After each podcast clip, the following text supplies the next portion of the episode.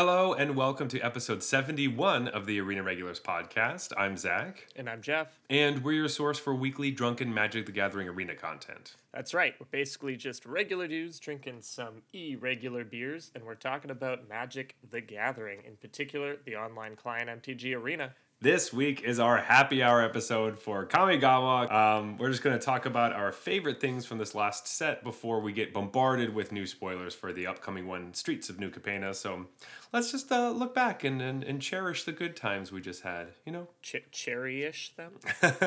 yes, exactly. Which leads us to each week we both bring a beer. We drink Jeff's, then we drink mine. Rate on a scale of bronze to mythic. Choose the best for last. So with that, Jeff, what's on tap? All right, so fans of last week's episode, remember that we are doing an Indie Ale House tap takeover.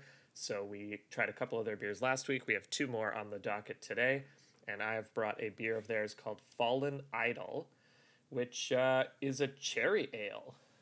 It's described as a tart light beer with cherries. I think light is meant to describe how it tastes more than anything because it's still 5.1% alcohol. Always love my light beers to be 5.1. I approve of a brewery that will label a 5.1% beer a light beer. and you know this this is definitely one of the ones we talked about how beefy the last episodes were so um, and what we're getting to later we'll also see so um, we'll keep that Oh, yeah. we'll keep that hidden for the uh, the time being. But we have some magic news. All right we have a few rebalances in cards for alchemy. This is happening thursday the day this episode comes out april 7th um, we talked all about it last episode. Um, no, uh, nothing. We crushed it.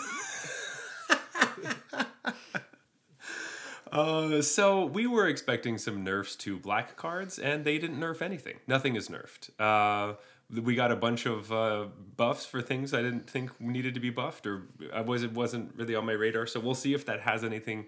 It fixes the the format in any way, but at least base camp is now going to be playable. So I was going to say the only thing remotely related to what they did and what we talked about was the buff to warriors. I think they mentioned that they're keeping an eye on party as a mechanic and they might buff it. so yeah, I guess so. They're buffing warriors, and then I don't know. Anyway, uh, that helps party like Elves, they buffed elves. Yeah, so there you go. Um, but anyway, uh, there's also going to be an arena open next weekend, April 16th and 17th, and the format will be historic. Um, for real, it's actually historic. I did. I found the right article this time. So, I was going to ask, what is it really though? What's the actual format? but Jeff, we did have a really big announcement last week. The biggest news. Very exciting. Do you want to tell us what that was? Yes, so WotC released an organized play announcement. So uh, basically, that means the competitive tournament scene. What kind of competitive tournaments are we going to see? They told us all about it. There's going to be a pro tour again. Um, you qualify it through regional championships, stuff like that. And the first pro tour is actually going to be part limited and part pioneer. Whoa! What? Yeah. That is crazy. I know. Um, so this was mostly talking about paper. They did mention that you will be able to qualify through digital play, and they also did say explicitly that they're looking into more ways to qualify for the uh, ch- qualifier weekends than just uh, ladder play. Because in the past, it was almost entirely finishing in the top uh, 1200 on the ladder. And now they, they said explicitly uh, for those arena players out there, there will be other ways to qualify for those events. Uh, hopefully, as soon as uh, May ranked season. Yeah, very exciting. I think we're supposed to know at the end of this month what's going on and how digital fits into all of it. And that's also around the time where we're going to learn about the new format, the non-rotating format that's Yeah. uh, equal to paper in Arena. So this, uh, and with the PT being Pioneer, and everyone speculating that they want Pioneer in Arena, it, it seems like it has to be Pioneer, right? Well, there's been a lot of moments where it feels like it has to be something, and that was just WotC doing weird stuff. So That's you true. never know. That's true. Last week did feel like it ha- they had to nerf black cards and they didn't at all. So um, I I anticipate people being probably very upset with whatever the new format's going to be. whatever the whatever it is, it's it looks like it should be Pioneer. It probably is going to be some something weird that's not that. Yeah. And then we're all going to be like, what? What? so uh, yeah, we'll see. But um, uh, in any case, it seems really exciting. Happy that digital is going to be part of this pyramid. If you've seen the um, the graphic, it makes it very simple. It's like go to your LGLs, play there, do well. Go to regionals, do well. Go to the PT, do well. Go to the worlds, do well.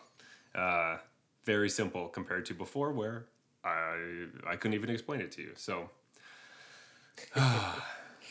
it's just been it's been a nice week. I, I, will, I will have to say Twitter specifically has been very exciting.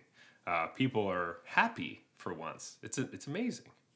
On, on Magic Twitter, people yeah. are, are happy. It's crazy. People are people are getting along, um, and there are a lot of people talking about Never Pioneer. thought I'd see the day.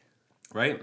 So um, at least for one brief moment in time, for one week, we had a we had a happy Magic Twitter.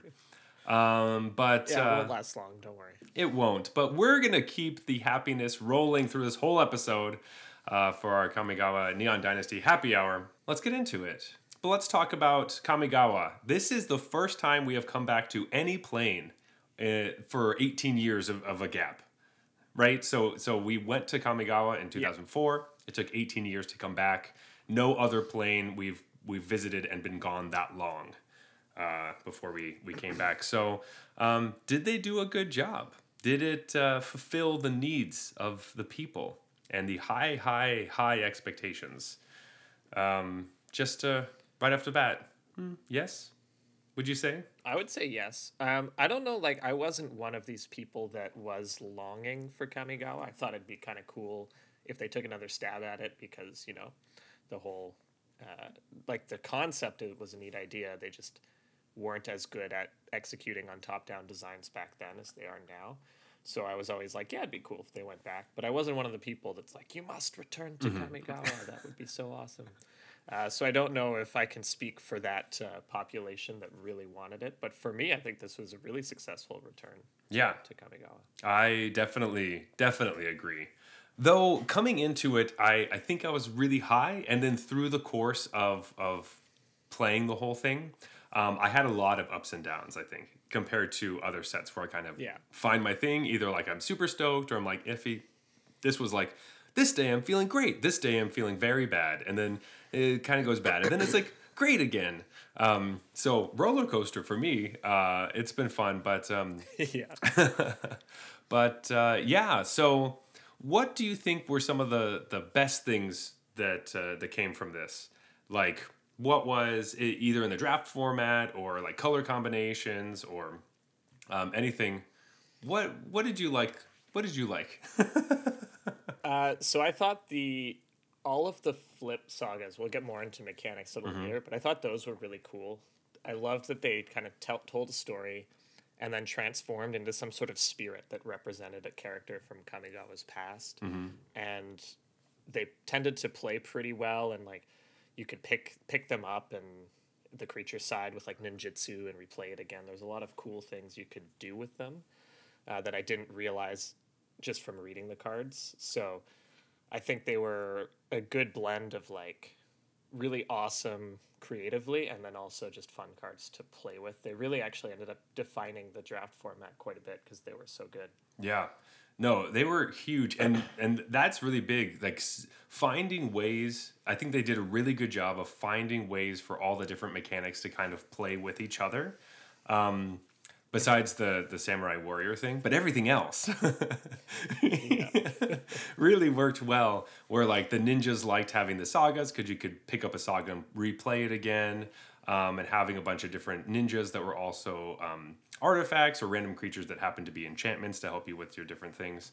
Um, that was just really cool. It never felt like a really big stretch to try to find your kind of build around synergies they just kind of happened to be in good cards in your colors and it just kind of it, it felt good drafting and looking at your cards. You were like, oh no, these these all kind of work. This is nice. Um, with the draft format, I did start pretty high, and and I was in a certain place, and and figured out green was really good early. And then once everyone knew green was good, you couldn't. It was hard to draft green after that because no one would let you. Uh, Definitely. yeah. I think I drafted like green white enchantments five times throughout the course of the whole format, and it was all in like the first week.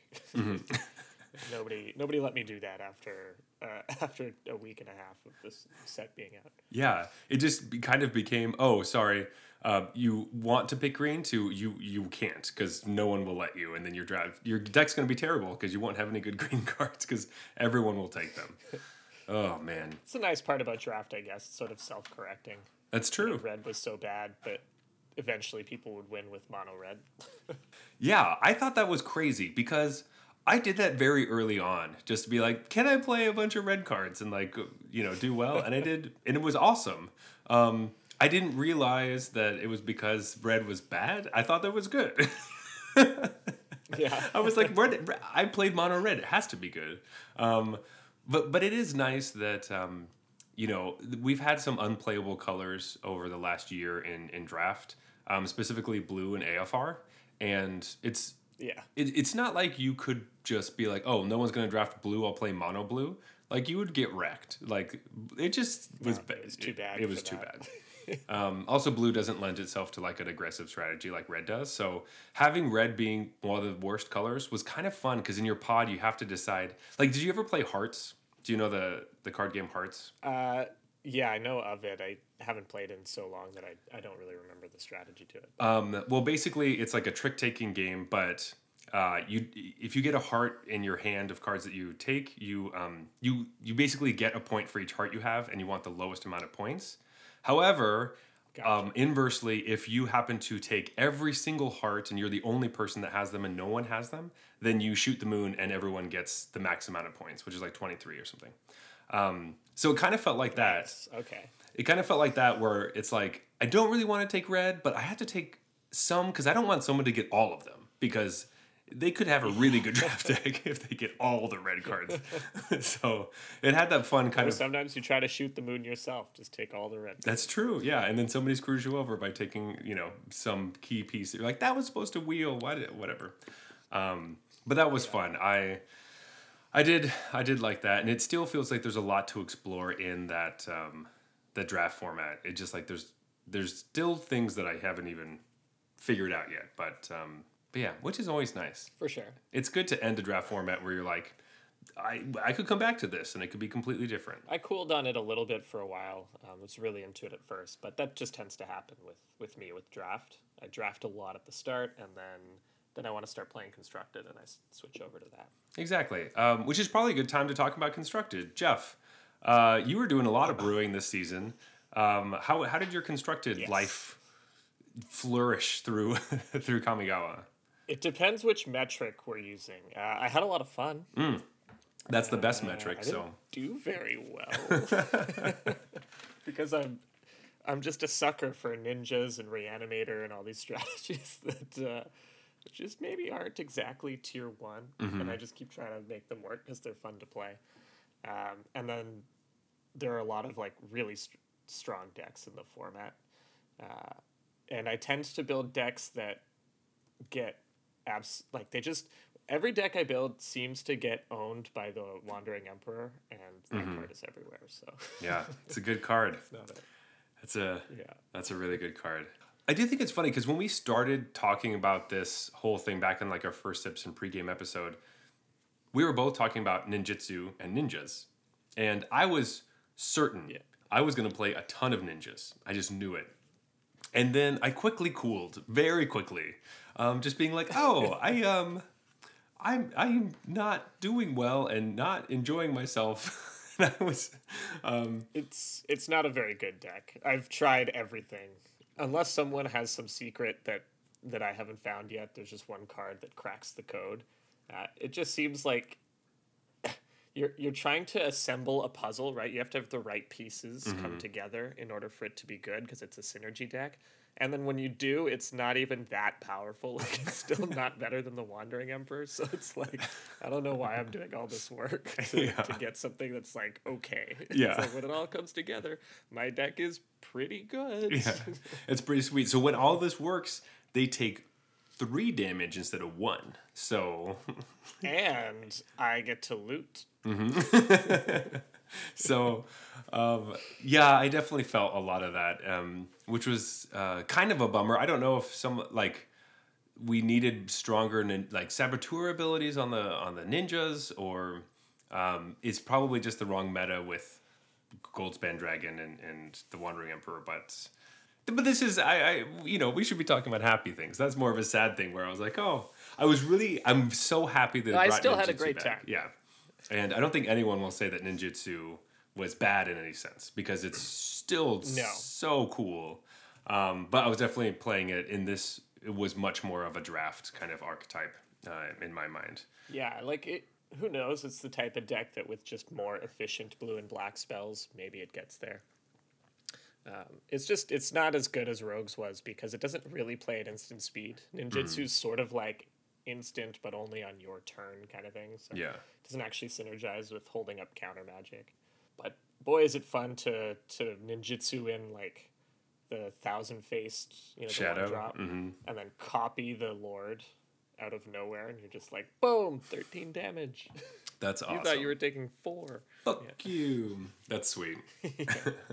it's still, you know, it's still fun to get somebody with that, like, oh, you should have blocked, oh, you didn't block, or whatever.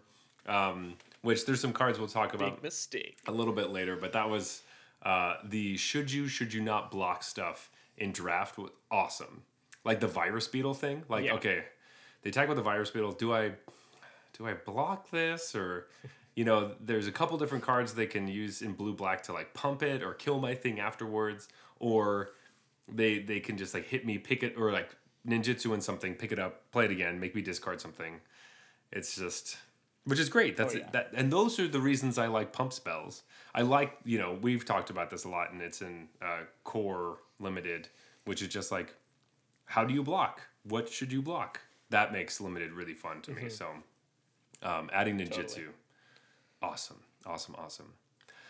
Uh, well, should we talk a little bit about some of the mechanics that they brought and where we started off and where we kind of ended up with each of them? Where do you want to start? Let's start with reconfigure because that was one of the new ones that we got, and um, I was super stoked on this mechanic. Um, so obviously, it's fun to. It's the first time we're really. No, that's not true. Sorry, I was gonna say it's the first time we're seeing um, equipment be creatures, but that's wrong. We have living weapons, so um, it's the first time we have like a creature that like is an equipment, but it goes on a creature, and then it's not a creature. But then when that creature dies, it becomes a creature. Um, so It's the first time we've seen reconfigure. yes, exactly. Um, But uh, but yeah, I think I started like very high on this, and I was so stoked for it to be this like. It just seems so fun and so cool, but in the end, I think I came off a bit. I came off and just like, uh, okay, it's a cool new tool we have. I'm excited. I want them to do more of this, but I don't think I was. I was. I think I was hoping more for a constructed, playable thing, and it just wasn't. I uh, yeah. Wasn't able to get there for me. Um, and I really wanted like Rabbit Battery to be like everywhere. There's still a chance. There's Yeah. still a chance. Yeah, I uh, I was super high on this, and I still am. I think this was Mm-hmm. a lot of fun. It was a great mechanic. Um, I was thinking of it as mostly a limited mechanic always, Mm-hmm. uh, other than pretty much Rabbit Battery. Like Yeah. maybe the, I think some people were hyped on like the Black Mythic Rare. Maybe it makes Black Aggro good or something. Mm-hmm. But when it, I remember looking through it, I'm like, pretty much only Rabbit Battery could be in constructed, right? Because everything else costs like four to to to reconfigure. um, You know what it is? It's because I played with Cloudsteel Kirin so much at the beginning. And uh, I was like, sick, this card's awesome. And then I would just keep losing. And I was like, "He- I may, it's just, it could easily just be that one card that made me be like, maybe I don't like reconfigure nearly as much as I thought. Because I was so high on it at the beginning that uh, I lost quite a few drafts playing that card. Yeah. I had a, Meanwhile, I was just drafting the stupid monkey all the time. I'm like, so many of them all the time, and somehow did pretty well. So it's like, Oh, I should have drafted more stupid monkeys. I should have played more mono red, honestly. Yeah. Um, but you know, yeah, mono red monkeys, man. That was the the secret to the the draft archetype that nobody talks about. yeah. Um, but with that, we got modified, which I think this is just one of those things that it just feels like an update. It's like when they added mill. It's just like sweet. Now we have a word for Yeah. this, and because we're gonna see more of this. There's no way they just get rid of modified. Like this will, I feel like they're gonna they're gonna keep this up. It's to some degree, obviously not as as a as a what is it keyword? No, is it green evergreen? It's not gonna be as like oh deciduous. I think that's what it's called. As like um, mill, but having this this word be at their disposal as another tool seems really great, and I'm I'm very happy that we have it. Yeah, totally. That's that's perfectly said. There's not much more to put. It's just like these mechanics that just describe like I forget what they call them, but when you just combine a few words and it's just a word that means any one of those. When they're really intuitive like this, it uh, it always tends to work pretty well. Like, oh, what would a modified creature be? Like, I don't know, something that's been changed. It has an aura, or it has a plus one plus one counter, or it has a equipment. Like just from the word, you pretty much know more or less what it is. So it's not one of those weird things where you have to learn new stuff. It really already kind of just makes sense. And it's just cool to have them have the option to reward you for, you know, sometimes it's hard to build like an all plus one plus one counters deck, or you know, for some for most people they don't want to play an all auras deck, so um, you have to have more options, and this is just especially for limited, really really nice. Yeah. Um, and I'm, I'm thinking because we recently this last week had Dominaria draft on Arena, um, which reminded me of Historic, which was the mechanic where you play historic spells. Um, and I had to look it up because I couldn't remember what that meant. I was like, okay, so Yeah. is Sagas part of this? I can't remember anymore if it was. Um, and so that was kind of one of those. Okay, how do I click on the card so it tells me what the mechanic does? Because I turned off what the mechanics do, right? Um, so I had to like Yeah. right click it or something, and halfway through to be like, oh, did I do this right?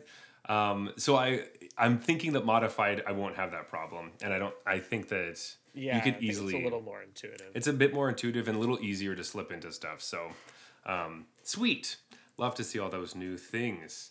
Um, but do you? So we talked about the flip sagas earlier, but um, this seems like it's the kind of thing that we're gonna we're gonna keep in Kamigawa.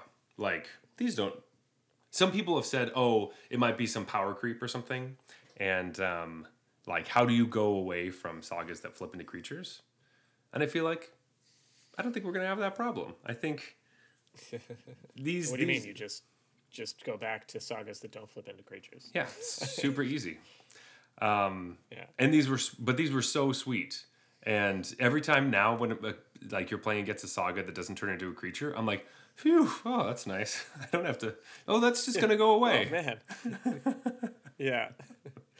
Meanwhile, at the start of the format, I was like, "Why do I have so few creatures?" And then my saga would transform into one. I'm like, "Oh right, yeah, yeah, yeah." Yeah. I remember that that was gonna happen.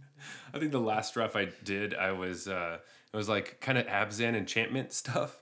Um, and there was a point where I'm like, I only have one creature. What's going on? And then the next turn, like I had just like two different sagas flip, and then I had one more that was about to flip. I'm Yeah. like, oh, nice, six, six, six, six, six. Cool, cool, cool, cool. Right. Yes. okay, This I is- wasn't as far behind as I thought. No, I just had to wait. Yeah. But yeah, totally. I think they could do something like this in the future, you know, but they don't have to, and they probably won't. It, like maybe we'll get one or two in in the next, you know, year or whatever. But I, I don't see any reason that they have to do this. No, absolutely not. Um, but with this set, I think it was perfect. They really, they really hit it, um, and I think with all the um, the balance on it too, none of them felt crazy oppressive. Uh, they do have a lot of value, but it was, it was, they're good, and and just in a, It's slow value, It's right? slow it takes a long value. and some of them were just like, oh, this second chapter doesn't apply to anything, or um, okay, it maybe like I love basically the era of enlightenment where it's like you scry two and you gain two life, and then you get a two two for striker. It just felt very like altogether it becomes like really great, but like each bit doesn't feel really worth a card. but altogether it's like yeah, yeah, Yeah, that's definitely especially since the two twos coming out on like turn five. you Yeah, know? and you're like, normally you're like, oh, that's not uh, not exactly what I'm looking for, but um, but it still Mm-hmm. was was really nice, especially when you're we're playing around with like counters or equipment and things. You're like, whoa, first strike is really nice, um, especially if you, first strike is nice. it's real nice. Yeah, these were great, and I think going forward, it's just another tool in their arsenal of if it's really flavorful to have a, a story and then it flips into uh, you know some sort of legendary creature of some sort they'll do it again But Yeah. it, it just there's no reason that this has to be what sagas look like from now on I Exactly. don't really understand that argument Yeah, I, but there are a lot of arguments that I don't completely understand. So, um, but we talked a bit about ninjutsu already, which we love, and uh, happy it's back. But it, you know, it's the kind of thing we can only have every once in a while, and is very specific to Kamigawa. So no surprises it was great it was really, yeah, it was great. Um, and channel, I think they really, really hit it out of the park with channel this time. This was, this was awesome. I love it. I. I went kind of low to really high on this. Yeah, I was kind of surprised they did channel because, like we were talking about originally, it sort of feels like double faced cards, but just a different execution of it. Like, oh, it's a creature that you sometimes cast as a spell, or it's a land that you sometimes cast as a spell if you don't need the land. It's like, sure, we all get the value of that, but don't double faced cards just do this kind of in a cleaner way? Um, but the channel, just the fact that it isn't isn't as actually a spell, makes it makes it feel different enough to me. Like the the one I play with and against by far the most is Eiganjo, uh, just as as a standard player, um, and it really matters that that's not a spell. Like, yes. that really matters. So. Uh, I think yeah, exactly. Channel turned out way better than I thought. I kind of came in pretty like meh, and maybe like a couple of question marks on top of my head, being like, "Why did they do this?" Um, but after playing with it, I'm like, "Yeah, that they were right. This is this is more fun." Given that we've had so many like double faced cards recently, it was more fun to do this than, Exactly. just have more. Another double face card with with double face like Yeah. sagas and everything already and like modal stuff. It's nice to see like an easier, cleaner way. It feels really clean. saves on text. You know, Oh, exactly. Um, always happy when they save room uh, with like not as much text because I will not read it. the amount of times I forget, I when I like I constantly forget that Eiganjo co- or all the lands cost less to channel for legendary creatures you have. Um, always, Oh yeah, always It forget. comes up so rarely for me that I just never remember that.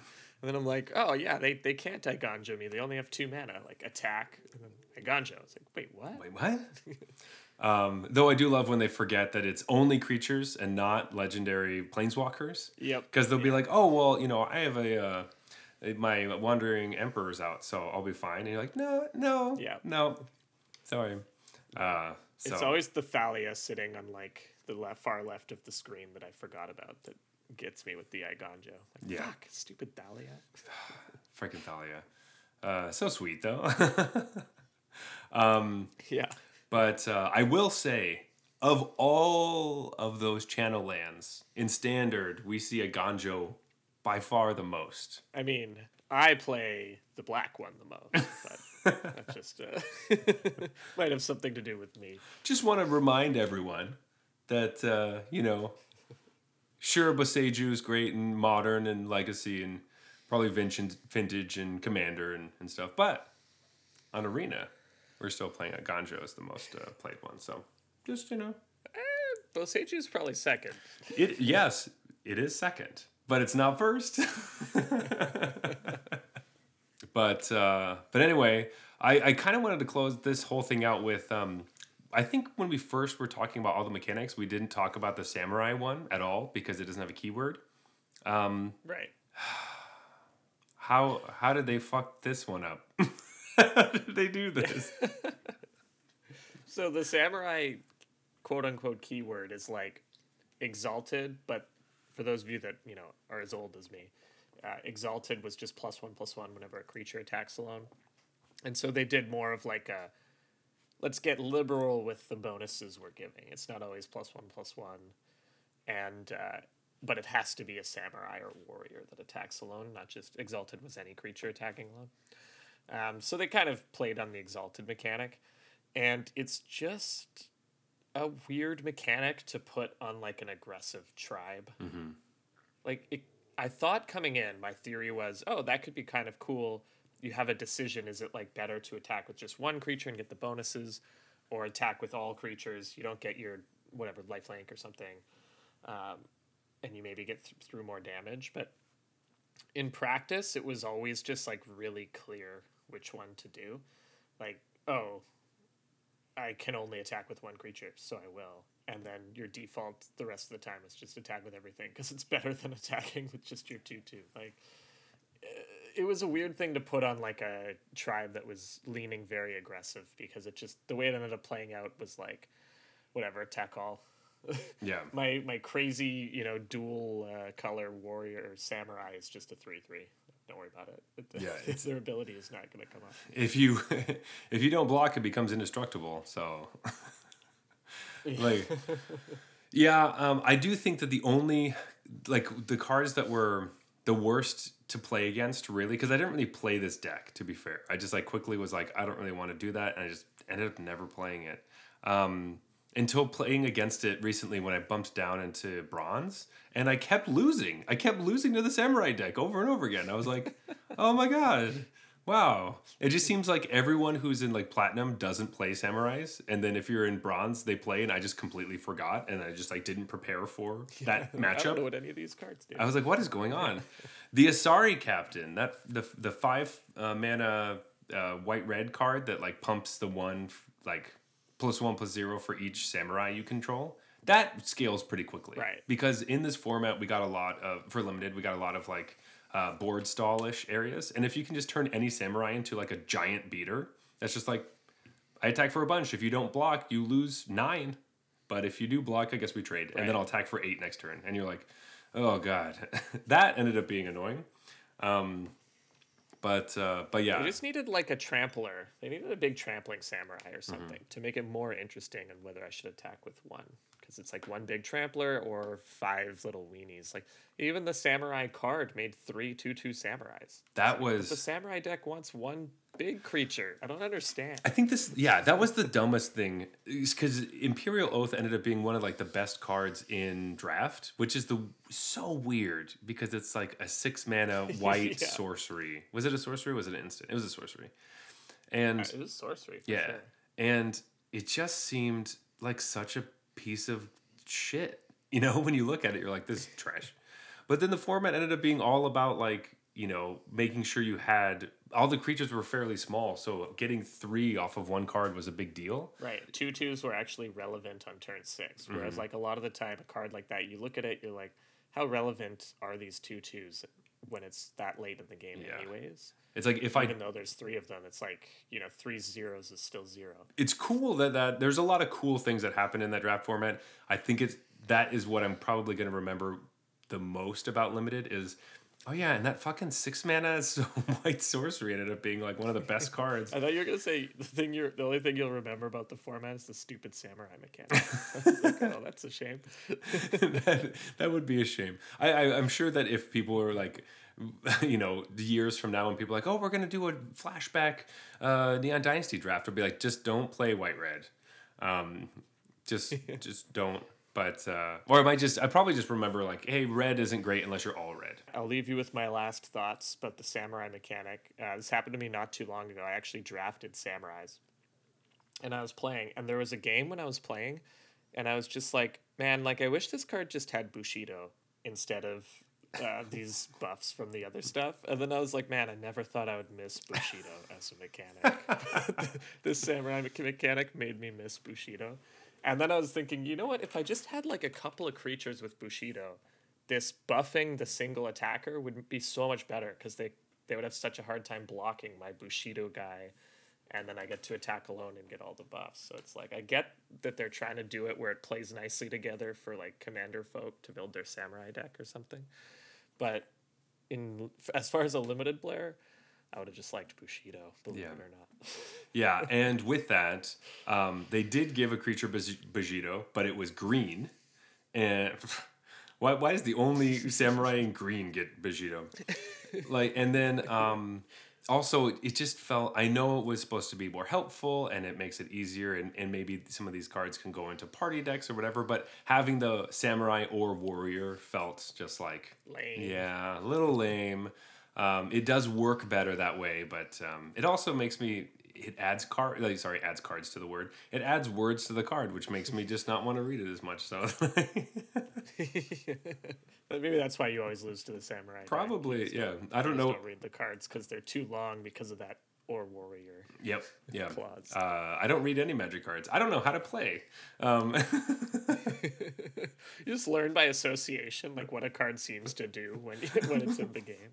yeah i also don't math i don't know math at all i don't know numbers i just kind of guess i don't count i don't know how to do that I just attack, and if, if they die after the attack, I win. If, if I die after they attack, I lose. That's basically how I play Magic. Uh, but with that, Jeff, let's go to a beer break. This beer break is brought to you by our patrons over at Patreon. That's right. You're already supporting the show just by being a listener, but if you want to support the show even more, the Patreon is the best way to do that. And when you become a patron, you get an exclusive invite to our after party, which is a mini episode recorded immediately after this one where we, uh, you know, talk about stuff. Plus, you get to vote on which one of us you like more by buying me a beer. Or buying me a beer. So go to patreon.com slash arena regulars to vote on your favorite host right now. Oh, interesting. Oh boy, Jeff. Do we have something tonight? Oh my god, it's so viscous. It's so thick. Oh my god. Oh no. So right, Zach, what, what have you subjected us to? all right. Um Oh no. Um so uh of course if there is a really weird beer on the menu, I have to pick it. I have I have to pick it. So this is Indie Ale House's collaboration with Third Moon, and it's called Bequeathed, and it is a pastry stout. I've never heard of a pastry stout before, and it's made with peanut butter, grape jelly, and bananas. Oh no! um, if you're a fan of this show, you know that my only bronze beer I've really ever tasted was a peanut butter milkshake stout, or I can't remember IPA or something. And uh, so I'm really worried about this one because peanut butter is not my favorite thing in beer, and I also don't really like bananas very much. But it is 11.2%, so maybe the alcohol will kind of drown out some of those flavors. You know, I've had a lot of beers, a surprising amount of beers that have banana in them or like are meant to taste like banana, and I've never liked it. I don't think banana and beer go together. I don't know why people keep trying it. So I'm really curious about this one. yeah. Um, I like the idea of a PB and J beer. I- the PB part, I, I don't know if I like peanut butter in beer, but uh, in any case, this has both lactose and peanuts in it. So if you are either allergic to either of those, um, watch out.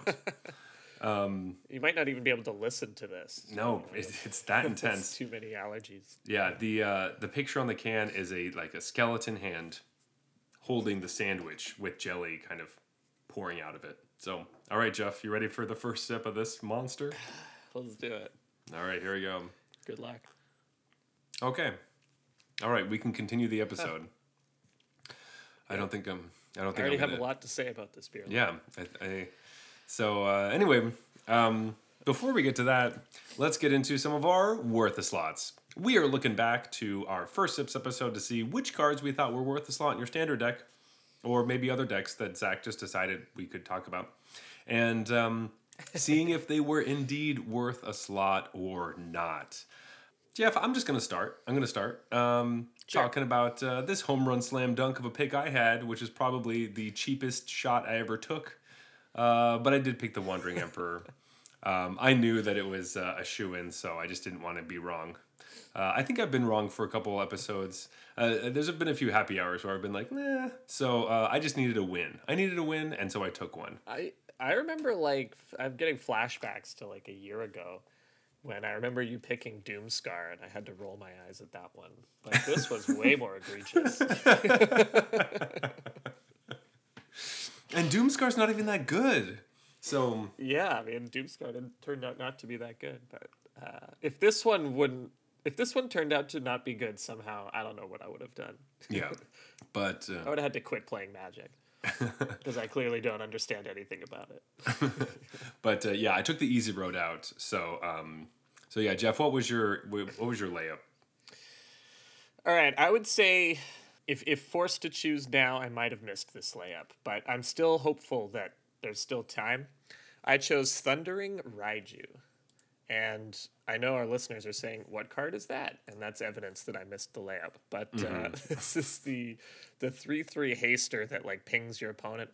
Between this and Rabbit Battery, I was sure that Mono Red would at least be tier two, if not tier one. And I guess that hasn't really materialized. I wonder if the removal's just too good for a creature based like aggro deck like that that doesn't have resiliency like mono white has resiliency against it um, to really succeed in the current metagame. But I maintain that uh, Kamigawa brought a bunch of really solid red cards. So if we see some, just a few more really top tier red cards in the next set, this could all of a sudden not look like such an embarrassing pick. But, uh, I just think it was because mono white was so awesome that it was really difficult for uh-huh. aggro players to be like, well, I should just if I'm gonna play aggro, I should just play white. Why would I play red? So um, that makes sense. But um, I mean, white is just like better against removal because it has Thalia, it has Paulo, it has like Mm. The Wandering whereas Emperor? The red deck's kind of like yeah, if, if you just one for one them the whole time, the red deck's not in the best shape. Yeah. Um, my three pointer for this set was Oni Cult Anvil, which I also kind of stole from you because I know you would have wanted to talk about that card. So um, I'm Hundred just, percent was gonna pick that card. Yep. but but you know, it, it turns out so this card uh, it does have a deck around it. It's like tier two or so, um, but still, still around. Uh, Rakdos It's it's in alchemy. Um, so it's a uh, it's definitely a card. It's definitely a card that's uh, worth a slot in your deck. But I think yours made a bigger splash. Really did. Um, you you won this. yeah, this- the this- one thing I'll I'll say about Oni Cult Anvil is I, I still definitely groan. Like it, like it still makes me go oh when my opponent goes turn one like Voldaren, uh, you know the one one that makes the initiate. Yeah, the blood, and then they go into Oni Cult Anvil. I'm like, screw you. yeah. But uh, yeah, uh, so my three pointer was Hinata, Dawn Crowned, um, which did a lot of cool stuff in both alchemy and standard and even And- historic. Some people ported it into historic, which is Mm-hmm. cool. Um, yeah, this I was really hoping that this card was actually going to do something relevant. Like, it's one of those cards where you can see the upside, right? You're like, oh man, you can cast all these awesome spells. It's so good with Shatterskull Smashing that you want to play anyways, stuff like that. But then sometimes cards like this just kind of like wah wah. So I'm glad to see that that didn't happen for this one. Yeah. No, you were definitely right. I was worried that that one would just be a meme, so I try to steer clear from it. But that was a tournament deck. It has a bit of a meme quality, right?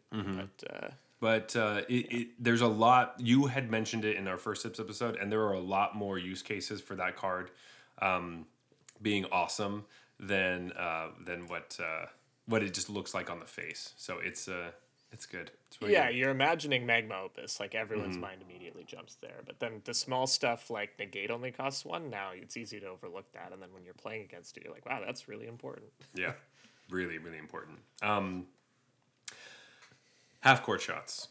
Here we go. Of course, I picked my Oh, boy. my boy. Uh, yeah, I picked. Did we take any half court? shot? I don't remember taking any half. We did. we did. so- I want you to remember that we did. Oh. Um, I so my half court shot was Light-Paws, um, which in standard did um, not great, not good at all. I was hoping for like an Azorius Auras kind of deck, and it's um, not great. It's also um, probably it, it is played in historic, but um, the more uh, winning deck lists we're not playing Light-Paws. So um, I don't know. I, I don't know about my boy. I like him. I like him, but uh, I think you're underselling it in standard a bit. People tried it in runes and realized it sucked. yes. So they actually did try it. but that means it wasn't worth a slot because they t- had to take it out. I, I feel like you hit the backboard, you know? Yeah. Like Oh I'm not yeah. gonna say you hit the rim. I'm not gonna say it went in, but you No, I- hit the backboard. No, I think what it was is it was nothing but net, but it was like the front of the net where. where Oh yeah, it was one of those. Yeah, yeah. I, I I make that shot all the time. Yeah, where you talk to your buddy, you're like, "Well, it was nothing but net," and then they laugh, and then they're like, "You're an idiot. You suck at basketball." Um, but my shot didn't even hit anything resemble. It wasn't even the correct direction. So uh, I chose Spirit Sisters Call, which was the three black white enchantment that like reanimates shit every turn. Um, I knew this card wasn't going to be good though. Like, let's be honest. I just Oh. really liked it, so I Yeah. wanted to talk about it, and I would have loved if there were a world where like somebody played one of these in a tournament deck. You know, that's kind of what my my highest possible hopes were for this, and I wouldn't say that I achieved those dreams, but uh, Yeah. I stand by choice. Uh, this is me once again saying I really hope you didn't craft any of these with your wild cards because boy Yes. Yeah. I think I gave that disclaimer when I Uh, we picked it. did. Like nobody listen to me. Don't craft it. yeah we, we did talk about that so it, it's good to remember that um, we've talked a little bit about our, our overrated cards already um, Boseju Who Endures I think was overhyped and overrated at the beginning and now it has cleanly it's uh, very good at where it's at it's like yes it's worth a slot in your deck but everyone was thinking it was this absurd card that uh, Right. it's just on arena This is a classic example of you know people are gonna like oh Zach you were wrong this card is good and it's like that's not what overrated means. He, Mm-hmm. Like the hype around this card was insane. It was like the best card in the set by a lot for a lot of people. And so it ended up just being good. And so I think you were right to say that this is one of the most overrated cards in the set. Yeah, it's a good card. I said it was a good card. It will have use cases, but it's not the naturalize in your deck that you think it is. Just it's just an, it's an emergency. It's an emergency one, but Yeah. you can't just use it willy nilly and be like, "We're good." Exactly. It's one of my pet peeves, people uh, not understanding what the word overrated means. Because it'll always be like, you said this sucks. I'm like, no, I didn't. I said it was overrated. Most things that are overrated are good. Yeah. Otherwise, you wouldn't be, they wouldn't be so highly rated. You know, it's like, I'm not saying it's bad. I'm saying that people think it's really good and it's just pretty good. Pretty good, yeah. It's kind of like in um, in movies when people. I think I've talked about this on the podcast before, but talking about underrated movies, and most of the time Mm-hmm. that list is just a list of underwatched movies. It's like these are movies people haven't really seen, but But, they're are, good. but actually are very highly rated. yeah, that are very good. But it's like no, people just haven't seen it. It doesn't mean it's a movie people watched and didn't appreciate. It means it's a movie people didn't know existed. So um, that's not the same. Right. that's not, uh, that's not what underrated means. It's it's not. But it means people rate it lower than they should. Unless you think of like, I've never heard of that movie as being too low a rating, I guess, but that's a weird interpretation. Yeah, it's it's it's just it feels clickbaity, which um, you know, Jeff, maybe we should be a little bit better at clickbaity stuff. You know what? Yes, Yeah, you're yeah, right. let's get on that clickbait train. we should. We should. now, with all that discussion of what the word overrated means, um, for my choice, I picked a card that actually does suck. So uh, that's Reckoner Bankbuster. and when I say this card is overrated, I mean it's bad, and some people think it's not bad. Um, and that includes pro players, so I'm probably wrong. There are a lot of, like I think PV wrote about how he liked Reckoner Bankbuster, and it's it weakened my position a little bit. But uh, no, I think this card stinks. People are like, "Oh man, it's almost as good as uh, what's that card that everyone loved?" That Maze Mind thought sucked? Tome. Mazemind Tome. Yeah, it's like it's almost as good as Mazemind's Tome. I'm like, exactly. It's not even as good as Mazemind's Tome. Which that card sucks. is awful. So, uh, yeah, I stand by this one. Too many people are playing it. I see it in like aggro decks. I see it in control decks. I see it in like, you know, any deck that has a Wandering Emperor, which is uh, every deck uh, play, Mm-hmm. seems to play like one Reckoner Bankbuster for some reason, and I can't seem to understand why because I win a lot of games because my opponent cast a Reckoner Bankbuster that didn't do anything. Yeah. My uh, my stance on it is if you're not playing Tezzeret, you shouldn't be playing Reckoner Bankbuster, and that's uh, that's how I feel. Yeah, maybe I could be convinced in like an artifact themed Tezzeret deck that you want this card, but that it has to satisfy like everything. It has to be you want an artifact, you want a vehicle, you want a really shitty card draw engine. Like you need to want every part of the card because individually none of the parts are good enough. So you I guess that's really true. A whole package. Like, why aren't you just playing Thirst for Knowledge and then like, all right, that's it. you know, if you're in like Exactly. an artifact deck like that. Had the same argument with uh, Maze Mind's Tome. Just compare it to the uh, uh, the multiverse card. See the multiverse. No, not. Oh, oh no, yeah, yeah, yeah. Um, the yeah, the one from Kaldheim. Behold, Right. behold the multiverse. Behold the multiverse. So behold the multiverse. You pay two up front, and then you pay two later, and you get to scry twice and draw two cards. You pay eight to do that with a Mazemind Tome. But you gain four life. Or sorry, sorry. It takes four turns, but you, it costs the same, right? You draw. You can tap it to scry or tap two to draw. Tap and two to draw. So I forget how Mazemind Tome works. But Yeah. I think you can tap it to scry and then pay two and tap it to That draw. that that's correct. Yeah. but no matter what, you put the So the exact same effect takes you f- four turns instead Mm-hmm. of just one, right? And it's like, how how is this card not just way better than Mazemind Tome? And it's more vulnerable, right? Because you could destroy the artifact. Now we know that Jeff doesn't like artifacts that uh, tap to pay two and tap it to draw a card and then sack themselves later. I'm not a Jayemdae Tome kind of guy, and that was unlimited. You were allowed to do it as many times as you wanted. Yeah. Um, so underrated cards. Uh, these are cards that uh, people rated and then uh, should have been playing at a higher rate. Um, I chose Greasefang Okiba Boss, which I still love and is still awesome. Um, but I think it made a deck. That's what I wanted. I don't think that Yeah. uh, it's fantastic, but it's cool. And and something else. I'll uh, no no no. I'll talk about it right now. I'm excited because so I was playing Greasefang in historic with a um, uh, an Esper deck. Now that the Obscura are coming out, we did get to see a charm that brings back a three drop creature from the graveyard to the battlefield. So if uh, you accidentally discard your Greasefang, you can get it back with that card. Uh, it's true. You know, too bad. You know, Rest in Peace exists, and you know a bunch of other graveyard hate shit that uh, really fucks over that, Still uh, has the that same deck. weaknesses. It does, but uh, it has an extra way of getting a different piece out of the car out of the graveyard. So um, maybe it could be cool. Yeah, this is a card, by the way, that I see reanimating Reckoner Bankbuster way too often.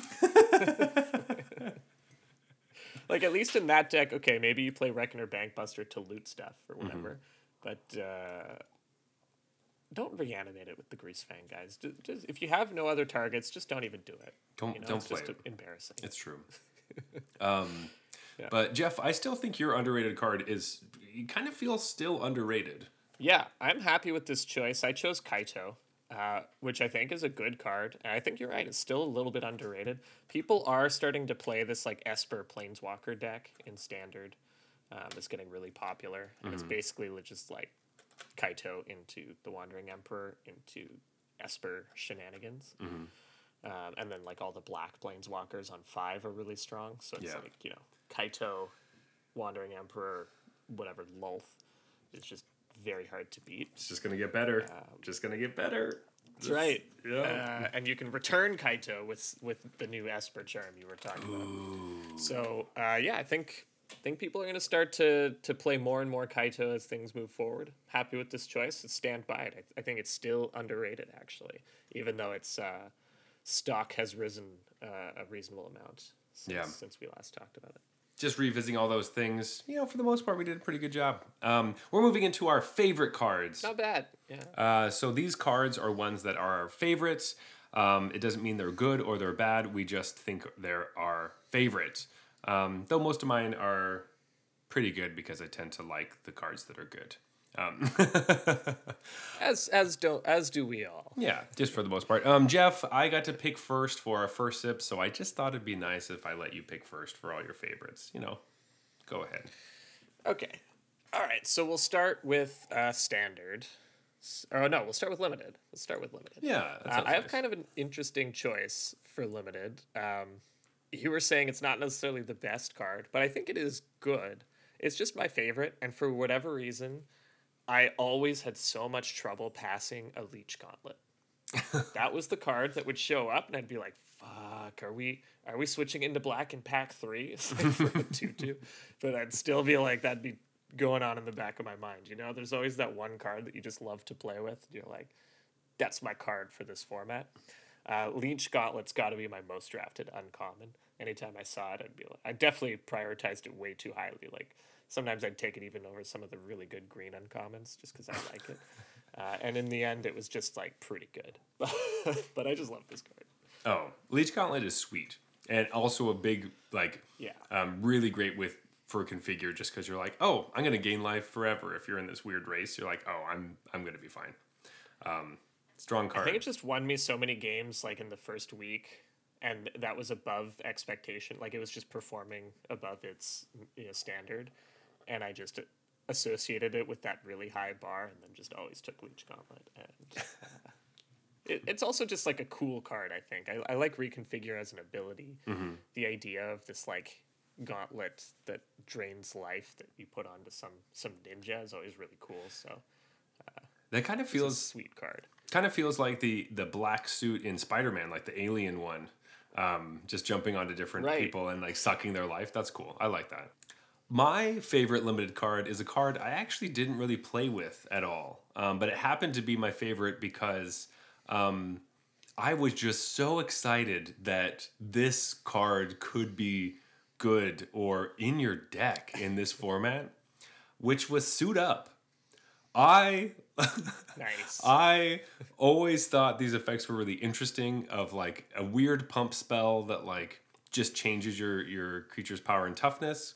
Uh, especially when there's plus one plus one counters around, it's kind of funny when it's like is bigger than the card says it will be. Um, and it turns out that you just need to add draw a card at the bottom to make this card a lot better. But um, it's always one yeah, of that really changes things. Yeah. So, um, you know, anytime there's a pump spell that says draw a card, do you know how I liked that one mana red one that was plus one plus zero and trample and draw a card uh, from uh, Crimson Vow? But like, get, it, it got really better if you had a bunch of them. But anyway, pump spells. You that- know how much I loved that blue wizard one from Zendikar Rising. Yeah. Gave like minus two, minus zero, and draws a card. So- yeah, baby. Yeah, it's fucking great. Um, I just loved that this one was the transmogrify ish type. Um, it's not transmogrify, but it makes it seem like it in my mind where it's like attacking and then turns into something else. Um, I just thought that uh, I, I thought for sure you were gonna choose Dragonfly suit, but uh, I was so close. I was so close to picking Dragonfly suit. but I decided, you know what, I should pick a card that I actually like respect on any level. Or maybe Cloudsteel Kirin would have been my next guess. But suit up makes sense. suit up. Uh, Jeff, let's go to standard. What was your favorite standard card? All right, standard. There, I there can be no. I didn't really have a choice. I have to choose the card that I've been having by far the most fun with, uh, and some of the most fun I've had in uh, quite a long time. So uh, kudos to this card, and that would be Invoke Justice. So this is one white, white, white, white sorcery, and it returns a permanent card from your graveyard to the battlefield, and then you get to put four plus one plus one counters. Just put them all over the place.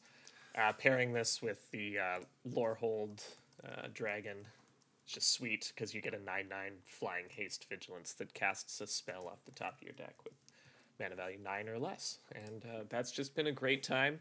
Even if the deck is not that good, I'm just having a great time with it. So uh, this card is sweet. I love Reanimator, and this is a fun version of it. I like that it feels white because it can return any permanent. So sometimes I get the Wandering Emperor. I have a Battle of Frost and Flame, Frost and Fire as my sweeper that sometimes I get back and wipe the board. Uh, it's just a good time. That's sweet. That's so cool. I also love that you picked a, a, a super white card. Like you have to be so Yeah, this- white. It's the whitest card. I don't know if I've ever picked a white card as my favorite ever, let alone quadruple white. I don't know if you've ever picked a white card for anything we've ever talked about ever. Yeah, if I've ever even mentioned a white card. Other than the Wandering Emperor in every episode since it's come out. That is true. But um but yeah, that's sweet. Um I definitely want to see that list. I haven't seen it yet, so um I've been waiting for you to um brew with it. I'm excited to see the upgrades for the with the next set. So um if it's multicolors, Yes. it's going to be a lot easier to cast some things too, I think. So um it can probably get some Yeah, it's super greedy. I'm trying to pass play like expressive iteration, which is blue red, and then also one white white white White, white. white, white. And uh, maybe a little greedy. But Uh, well, as soon as we get the new triomes, it'll be a lot easier. Sorry, the new right. tri lands or the new whatever jet mirrors. there's no Jeskai one, right? They already they already had that one. It's yes, it's there's no Jeskai one, but you get to play. That means you get to play all the other ones instead. Um, Yeah, that's right. just extra, add more colors. Why not? Um, for standard, I think it's probably very uh, fairy, fairly uh, easy to to see that um, Kami of Transience was my favorite card. Um, being able to uh, slot right into an Auras deck in standard, I loved runes.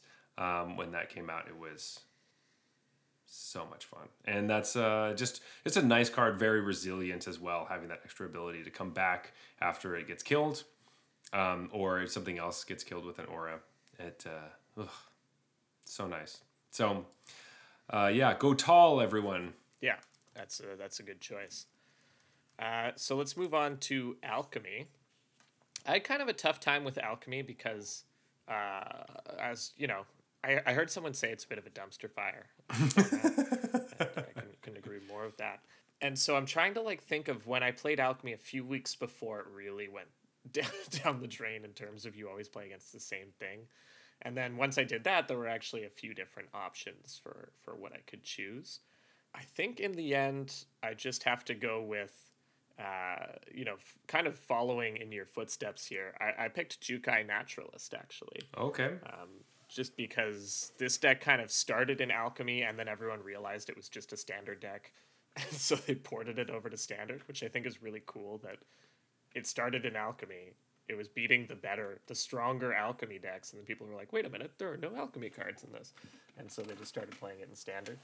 Um, and this was sort of the deck to beat before Black Mid Range completely took over in Alchemy. So um, this this card, along with you know your pick and a few others from this set, really sh- helped shape the the metagame of both Standard and Alchemy. And uh, so I picked just just like this card a lot too. It's just clean design, two two lifelink, makes stuff cheaper. It's great. Nice. Oh, I love it. It's uh yeah, that's a good one. Also close to my heart with the enchantment stuff. Really fun. Um, my pick for alchemy uh, kind of leans into what happens to alchemy. Um, so I picked a card that I definitely wrote off early in the set, being like, "Oh, that's just a fun callback, but it's not that great." Um, ends up it's amazing in a lot of in a lot of different formats, um, and it showed up everywhere. And um, Fable of the Mirror Breaker is a Yep. really good card turns out. And that just ended up being my favorite because it seemed like an outlier to me of this like oh this is a card that i i love kiki jiki. Um i just always thought that was so cool. And i was playing it fair when i was a kid. It was just like yeah make one thing a turn. Um we're not doing any infinite stuff um, and just trying to enable like extra ETBs. And that's basically what this these like alchemy decks were doing. I was like, hey, I'm just gonna make you discard every turn, or I'm making more Citystalker Connoisseurs every turn. Um, and I, uh, it, it was just it impressed me a lot more than I I thought it was going to. I just thought it would be like, oh, that's cute. But uh, no, it's good, and it's good in a lot of different formats too. So Most messed up thing I've seen is Town-razer Tyrant. Getting Town-razer Tyrant at every turn is rough. it's that's rough, but exactly the kind of thing that I would want to do to somebody. No, I thought about that card too. It's a good choice. It's uh, a perfect example. It's so sweet. Yeah, and it, it also just feels like it came out of alchemy in a weird way. But uh, anyway, um, our our favorite uh, format that we play all the time and know everything about and love, historic. Jeff. Sorry, what what format? Oh, it's histo- It's so it's like that um, mechanic from uh, Dominaria, but it's a format. It's called. It's just every card on Arena. Do you know? Are you familiar? Oh, you can only play cards that are historic. So you can only play legendaries, artifacts. No, no, no, no. I think that's historic brawl. This is just historic. This is just regular. okay. Yeah, yeah. In brawl, that's what they make you do. Um, yeah, so I, a lot of good options for this one too. Actually, although I will admit that I did not, I did not play a ton of historic. I played a little bit because we wanted to talk about it before the event. I played the best deck in the format, of course, the uh, blue black combo deck. So I don't know if like if I can make an informed decision based on the breadth of the historic metagame, because I don't know what people are actually playing. All right, so my choice was Takenuma Abandoned Mire. I felt like I had to get one of these lands in here because these lands are pretty cool. I didn't want to be the guy that picked a Eiganjo or Seiju, so this felt like the appropriate time to slot in Takenuma, especially because in that blue black uh, combo deck I was talking about, you can only play one of each land. So anytime you get like a new addition, it- like the deck just plays off color pathways that are literally just black lands. And so anytime you can upgrade one of those to a land that might do something at some point, uh, that's always fun. So it also gives the deck a bit of much needed get my Jace back if I somehow lose my only win condition.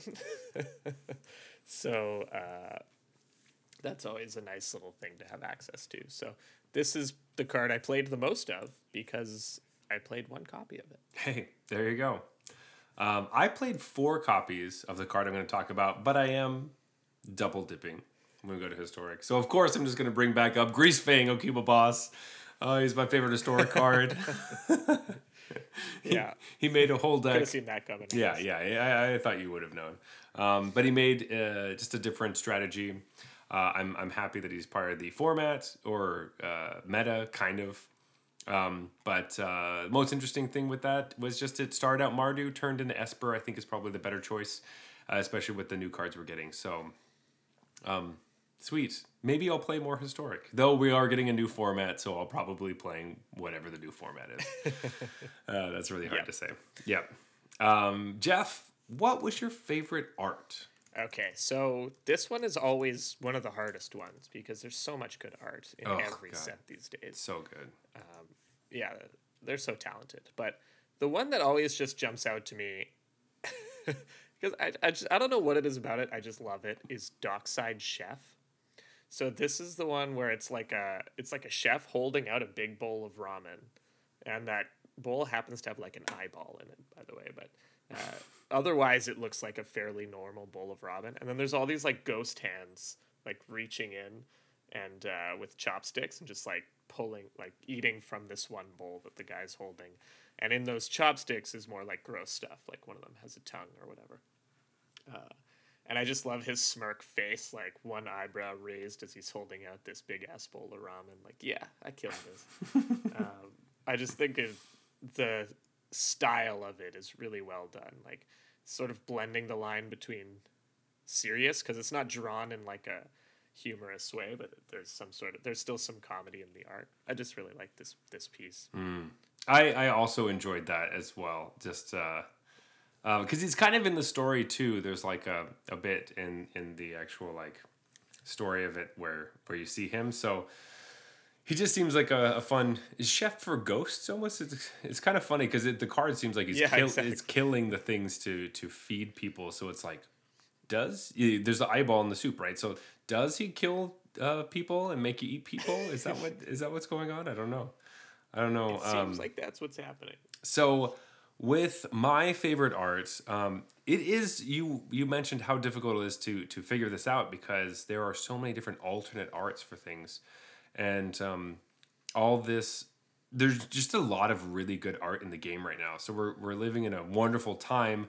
Um, I'm gonna pivot. I had one picked, but I saw this other one earlier and was like, you know what? I think I might pick this instead. So um, it's the the neon frame version of Invoke Despair, which normally Invoke Despair is kind of like this purple wave coming on these people, and the one in the neon version is like it's almost like this guy is um, he's like picking up a wave, and it's in this old art style, um, which kind of looks like the ancient uh, Japanese art style, and like a piece of the wave has like a claw, and he's kind of like pushing it, or maybe he's getting grabbed by it. No, that's what it is. He's getting grabbed by this wave. Um, yeah, it's like a fist. yeah. a wave fist. it's like this wave fist thing. Um, but it just really it, it it feels very uh, stylistic in a in a nice way. There, there's a lot of cool futuristic stuff in this set, but this one brings brings me back a little bit. Um, so I I really liked Invoke Despair. Yeah, that's a really good choice.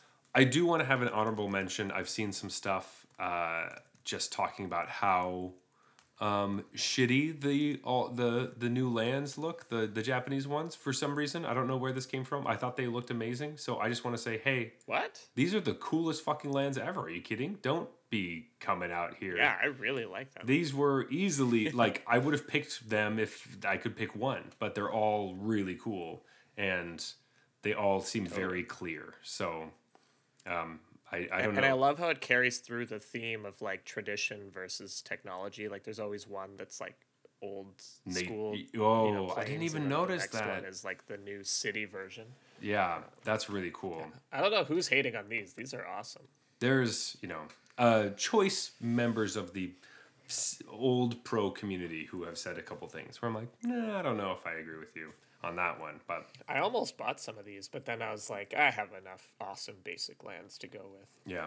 Although I think these these were like almost these were so cool that I almost spent needless gold on them. If these come back in like uh, on a sale or something, I'll probably get them. But it, I think the first Exactly. it was like That's what I was thinking too. Maybe I'll wait and get them on sale. yeah, because it was like twenty five thousand gold, and I was like, oh, that's like two and a half drafts. That, That's so much. That's so much. I, I can't do that. Um, but all right, Jeff. This last one we have a new one for this happy hour. What was your favorite card name? Favorite card name. All right. Well, I've had this one picked since I read the card. Um, I don't think I've ever actually played this card. Mm-hmm. I'm trying to think. Maybe I did in limited. Maybe, but I don't know if I've ever actually seen this card get played. But I picked "You Are Already Dead." as soon as I read that, I'm like, you know what?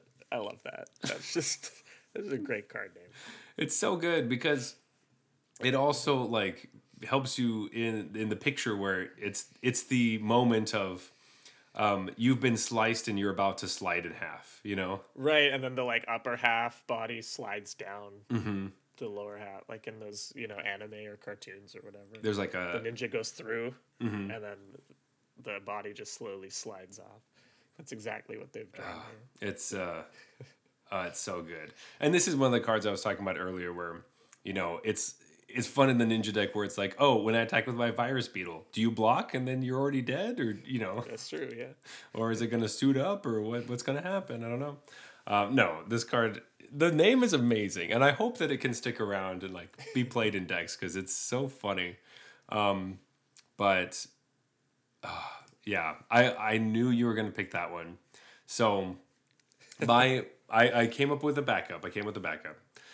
So my favorite card name uh, from the set, besides that one, is uh, just farewell. I love the name of just like, oh, we're gonna exile everything. Goodbye, farewell, have fun. it's gone forever. Don't get it. I think Oh. I just have too many negative associations with getting farewelled right out of the game. You know, every time I see that card, I'm like, farewell. God. Yeah, god damn it. Um, but with that, Jeff, I think we're coming out of our happy hour and go into uh, last call. So, do you have any last thoughts before we, we move on? Yeah, I just wanted to say, you know, um, it's rare these days that Wizards makes a set I don't like. That was the thing that actually used to happen to me in the past, where I'd be like, I just didn't like that set, and that's okay. I don't have to like every set. But they've gotten so good at, you know, giving you so much to like. You know, the there's the mechanics, and then there's also the flavor, and then they have really flavorful cards that they execute on, and then they try to do some cool stuff for commander players. They try to do some stuff for it's going to impact standard, and it's so rare these days that I come out of a set saying, "Yeah, I just didn't like anything about that." They give you so much that you can like, but I really like thought this one kind of stood out for me as just being a really good blend of a good amount of cards that I could brew with, good number of cards that I just liked. Limited format was pretty good, and the flavor was obviously off the charts. You know, that's kind of the point mm-hmm. of the set. And when all that comes together, I think uh, we had a real winner on our hands here. Yeah. No, I agree. This one, um, we don't always say this about sets completely, just like pieces of it, but this one felt like a home run slam dunk to me. Like, um, Yeah. there there was like the little nitty gritty things of like the warrior stuff, um, which some of those decks still came together, um, but I think that I mean, you still lost to them all the time. yeah. Uh, well, recently, not always, but recently, which is kind of makes me think about like maybe I just suck at everything. maybe I am not play. Maybe my draft is okay. I can't even beat samurais. Yeah, I can't even play. but- yeah, so, um, but with that, yeah, I think coming out of the last three sets, you know, there are things I really liked about them, but there are also some stuff that I was like iffy about. Um, this one felt really at home. I felt very Uh, I think it, it could easily be all the nostalgia. Um, but there's a lot of things I liked about it. The story was really good. Um, besides the samurai part of the story, that was weird, but the rest of it was good. Um, the samurai part of the draft was weird, but everything else was really good. When that samurai like runs in alone, even though there's hundreds of samurais there, and just gets obliterated. And Yeah. The next samurai runs in alone. Yeah. They're like, "That's our way." yeah the, we just one at a time um, so so yeah i think uh, figuring out a good samurai mechanic is still kind of on the list of things to do but with uh, the, all And I think they knew they didn't have it because they didn't keyword it. Yeah. Right? So it's sort Yeah. of like they knew that this wasn't the strong and they didn't really talk about it that much anyway so um, but besides that everything else i uh, i really enjoyed this whole season and i'm i'm sad to see it go you know some some of these happy hours feel like they come up a little fast um, this one uh, is at a very normal pace and it still feels kind of sad like oh we're already leaving i really i really liked kamigawa so um, Totally. but Uh, and they didn't they didn't pull their punches. You know, they took some they took some risky plays with this one in terms of the mechanics they Mm-hmm. pushed and, and stuff like that. Like uh, this wasn't them just kind of phoning it in, playing it playing it safe. I guess is the expression I'm looking yeah for. they brought back They they knew that they knew that we wanted crazy shit with Kamigawa, and Mm-hmm. they delivered that. i mean don't forget they brought back phyrexian mana like Yeah. for one card but still they figured. I mean, I out actually, I actually did forget that until you just said it, but, uh, But- not- haven't run into a ton of Tamiyo. But exactly I, I, think, I think that card's okay. You could play Tamiyo. it, it- it's okay, but th- I think they did a good job of like, oh, this is what we could do with with Phyrexian mana. It's like, oh, there's something bad happens. Um, almost seems like a weird Amonkhet thing where it's like, oh, this creature comes into play with minus one, minus one counters on it if you paid your life. But anyway, Right. With that, let's go to last call. Let's talk about some beers. Let's rate these beers with this these these weird ones. We got some weird ones this evening. I'm really excited. Yeah, I don't even know what what to think here. So, I don't either. So let's just talk about the rating system before we get into it. yeah, let's um, stall. Yeah, just stall just a little bit. Pump the brakes. Uh, as always, we are rating our beers on a scale of bronze to mythic, which is the same as the tiers in arena. Huh? Weird. How how how did we do that? That's that's just it's just funny how that works out. Um, this always has nothing to do with uh, which tier you personally are in. So if we say something negative about the tier you're in, it, it's not about that. It's about having fun rating beers. Um, everybody's in different tiers. I'm in bronze in constructed right now, so like it's not. It doesn't matter. I, um, I'm probably in bronze and limited. I don't even know, but I must be because it's been a while. Yeah. Um, whenever there's a reset, you go down. Hey, that's how it works. But with that, bronze beers are trash, just like me, apparently, because I can't read any cards. Um, and bronze beers are so bad that you cannot finish them and you have to pour them out and actually just like get them out of your sight. Silver beers, these are like meh. You know, they're basically just don't have anything going on. Uh, macro brews tend to fall into this category. Gold beers are fine, but you won't probably drink them again. Platinum beers are, are good. They're solid. Uh, you would drink this again, um, but you know you're not going to go out of your way. Diamond beers are exceptional. You love you love them, you like them, and you would recommend them to your friends. Yeah, and mythic beers, best of the best. Uh, these are your you know your top ten, your top five, whatever. You'll uh, you'll talk about them to whoever uh, will listen, and even some people who really don't want to listen. That's right. Uh, Jeff, do you have your beer chosen for the evening? I I'm having a hard time, but I think I think I know which. Yeah, I, I actually don't. They're just so different. They're so different. They're very different. Um, I think I'm just gonna pick one, and then if I rate the other one higher than the one I picked, then so be it. I, I like that plan. You know, just just like gut instinct. Mm-hmm. Let's just pick one, and then like you, you rate the one you picked, like silver, and the one diamond. Mm-hmm. Yeah. Wait a minute. Maybe. think I mean- the wrong one. I could, I could be talked into a lot of things on these ratings, so uh, I think I'll pick. I'll just Alright. make a choice. Here we go. Three, two, one. Bequeathed. Bequeathed. Bequeathed. Yeah. Sorry, bequeathed. No, Um, no, no, no, no. All right. So, going into this, I was most excited for this peanut butter jam, jelly, grape jelly, banana sandwich pastry stout. yeah. And uh, coming out of it, it is the one I picked, obviously, because that's what I said in just a second ago. But Jeff, I mean, do you, do you want to talk first? I, I can always talk first if you're just kind of like processing. Yeah, I was also excited about it. It made me wonder: Do people put bananas in their PB and J's? Is that a thing that I'm like missing out on, but everyone else knows about? I, I think it's a is this just? I think it's a thing. I don't know if, um, in my experience, it's it's a replacement for jelly. It's bananas instead of jelly. I see. Yeah, I've heard of peanut butter and banana as a combo, right? Like, Yeah. just spoon some peanut butter onto a banana or whatever. Sure. So maybe that's what they were going for. It's just peanuts and banana work, and then peanut butter and jelly works. Mm-hmm.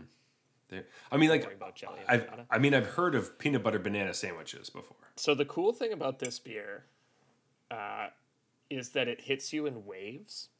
So when you, at least for me, when I drink the first sip, I get jelly almost immediately. For me, it's like jelly's on the front, and then peanut butter's on the back, and then it kind of morphs into banana, like near the end for me, which I found to be really cool, uh, and less, less like whoa, what the fuck, than if it was just all at once or if it was all muddled.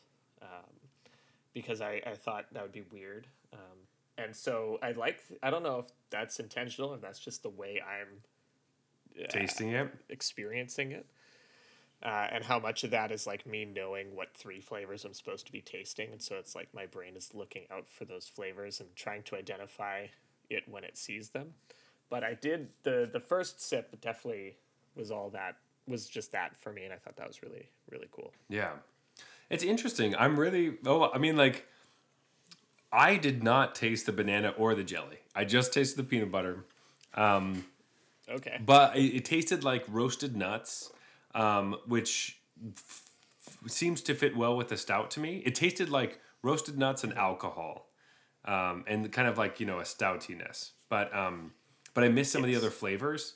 So and and like I was saying before, I thought maybe the alcohol would overpower things for me. So uh, I think that po- possibly happened. But also like I liked it. I was I was happy that yeah I enjoyed drinking the whole thing. I drank quite a bit of it. I'm almost completely done. So um, I liked it too. If I didn't say that, um, the banana is really subtle for me at Mm-hmm. the very end. It's like the as the flavors like dissipating, I get this hint of banana, yeah. um, which I I think is a good way to handle banana in beer. Because I was saying earlier, like some people when I take a sip of beer and it also tastes like bananas, and it's just like this this sucks. stop trying to put banana in beer, and also stop trying to put like jalapenos in beer. To, to all the people that do that, it, it's never good. Mm-hmm. Yeah. Uh, It's just flashy. but It- having the bananas like a subtle aftertaste was was nice. yeah. Uh, especially for me because I couldn't really notice that much at all. It wasn't like remember that uh, I gave you like a banana oatmeal milkshake thing for um, it was like a blueberry oatmeal banana milkshake for the um, Yeah. What's it called the when I owed you a bunch of beers for the weird two four Right. um, that beer when I won uh, fantasy. when you won fantasy yeah that beer was like very banana forward and like weird and like ugh. so Yeah, that's one of the banana beers that I'm talking about. Yeah. I say stop trying to put banana in beer. But no, I liked this one. It was a cool collaboration. I wonder who decided that we're gonna go so such in such a weird direction. Uh, if it was Third Moon, maybe we should go over to Third Moon and, and get some beers from them. Yeah, for- maybe maybe now it's time to bounce over to Third Moon. that'd be that'd be kind of Um, interesting. when I was just when we were talking about it, uh, like when we were introducing the beer, I was gonna say this beer feels like it's one of those beers that's either bronze or mythic. Mm-hmm. But I didn't end up saying it because I was like, ah, what if it's not? And I think I'm glad I didn't say that because uh, I don't think it's either of those things. No, So uh, in the end, it just kind of falls into the the typical spectrum of like good craft beer, where it's like yeah, maybe in that platinum diamond range. But uh, I'm happy to give this a diamond for uh, for being really adventurous and executing pretty well on it. Okay, I, I'll give it. I'll, I'm with you. I was I was going platinum in my mind, but I'll give it diamond because this is the only beer I've ever had peanut butter in that I actually liked it because of the peanut butter. I was like that. Right. I want to encourage risk taking. You know. Yes, um, I think they did a good job with. And, and I know if I give it platinum, they're you know going to listen to that and be like, "Well, fuck us for trying. Yeah. Let's just make a red ale, and he'll love it." And well, that's true. I mean, we will.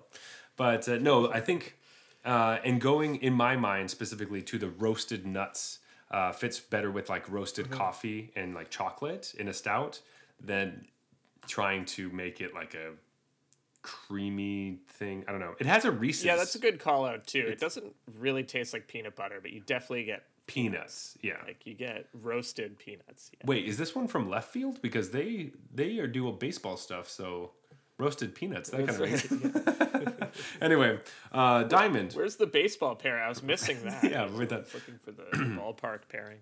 But the uh, diamond beer for bequeathed, really surprised by that. I thought that was going to be our first uh, bronze. Honestly, I was I was really coming into it. Yeah, thinking I was like 50-50 on whether it was going to be bronze. Yeah. I think you know it's it's either awesome or Yeah. garbage. Um, but uh, Fallen Idol, the uh, light beer with cherries. Um, it had kind of that champagne thing going Mm-hmm. on. I don't know if it was actually using champagne yeast, but we had a beer on here before that actually used champagne yeast Yeah. and had this very bubbly, sort of champagne like thing, like really small liked it then, bubbles, right? Mm-hmm. I liked it. I liked it in this too. Um, It's not, yeah, exactly. It's not just more carbonated. It's like a different kind of carbonation. Yeah, it's like it's like a Perrier versus soda water. It's like the bubbles are smaller. Right. And uh, yeah, I thought when they said light beer, yeah, they were right. It was a light beer. There were cherries, um, but it was in it was a little tart, so it had like a light sour quality. Um, but I did like it. Yeah, it was it was well balanced, you know. Um, I didn't expect to like it that much necessarily when they said a light cherry beer, but uh, just kind of well made for what it is. You know, you, exactly like you said, a little sour, a little tart, got that sort of champagne flavor to give you or uh, build so that it gives you something, so it's not just like bland, and uh, it worked well. Yeah, yeah. I think.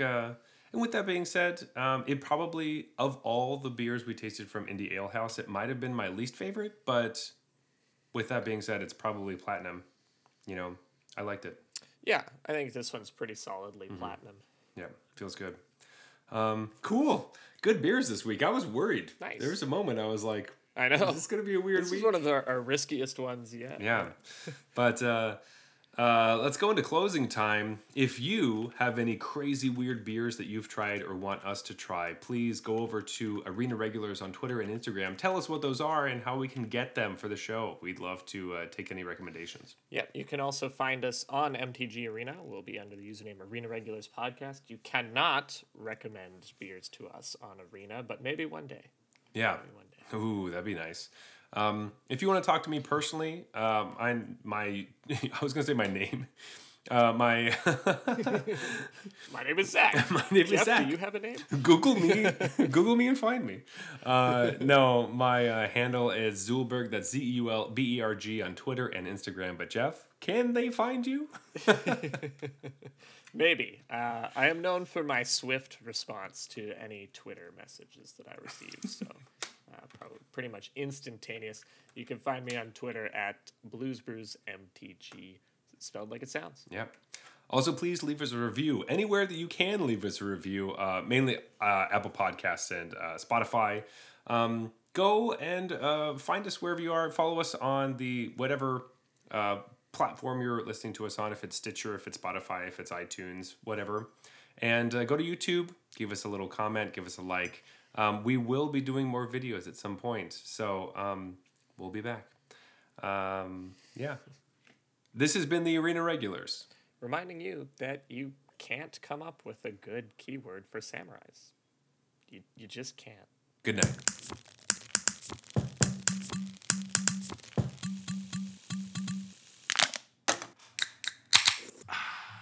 All right, that's fine.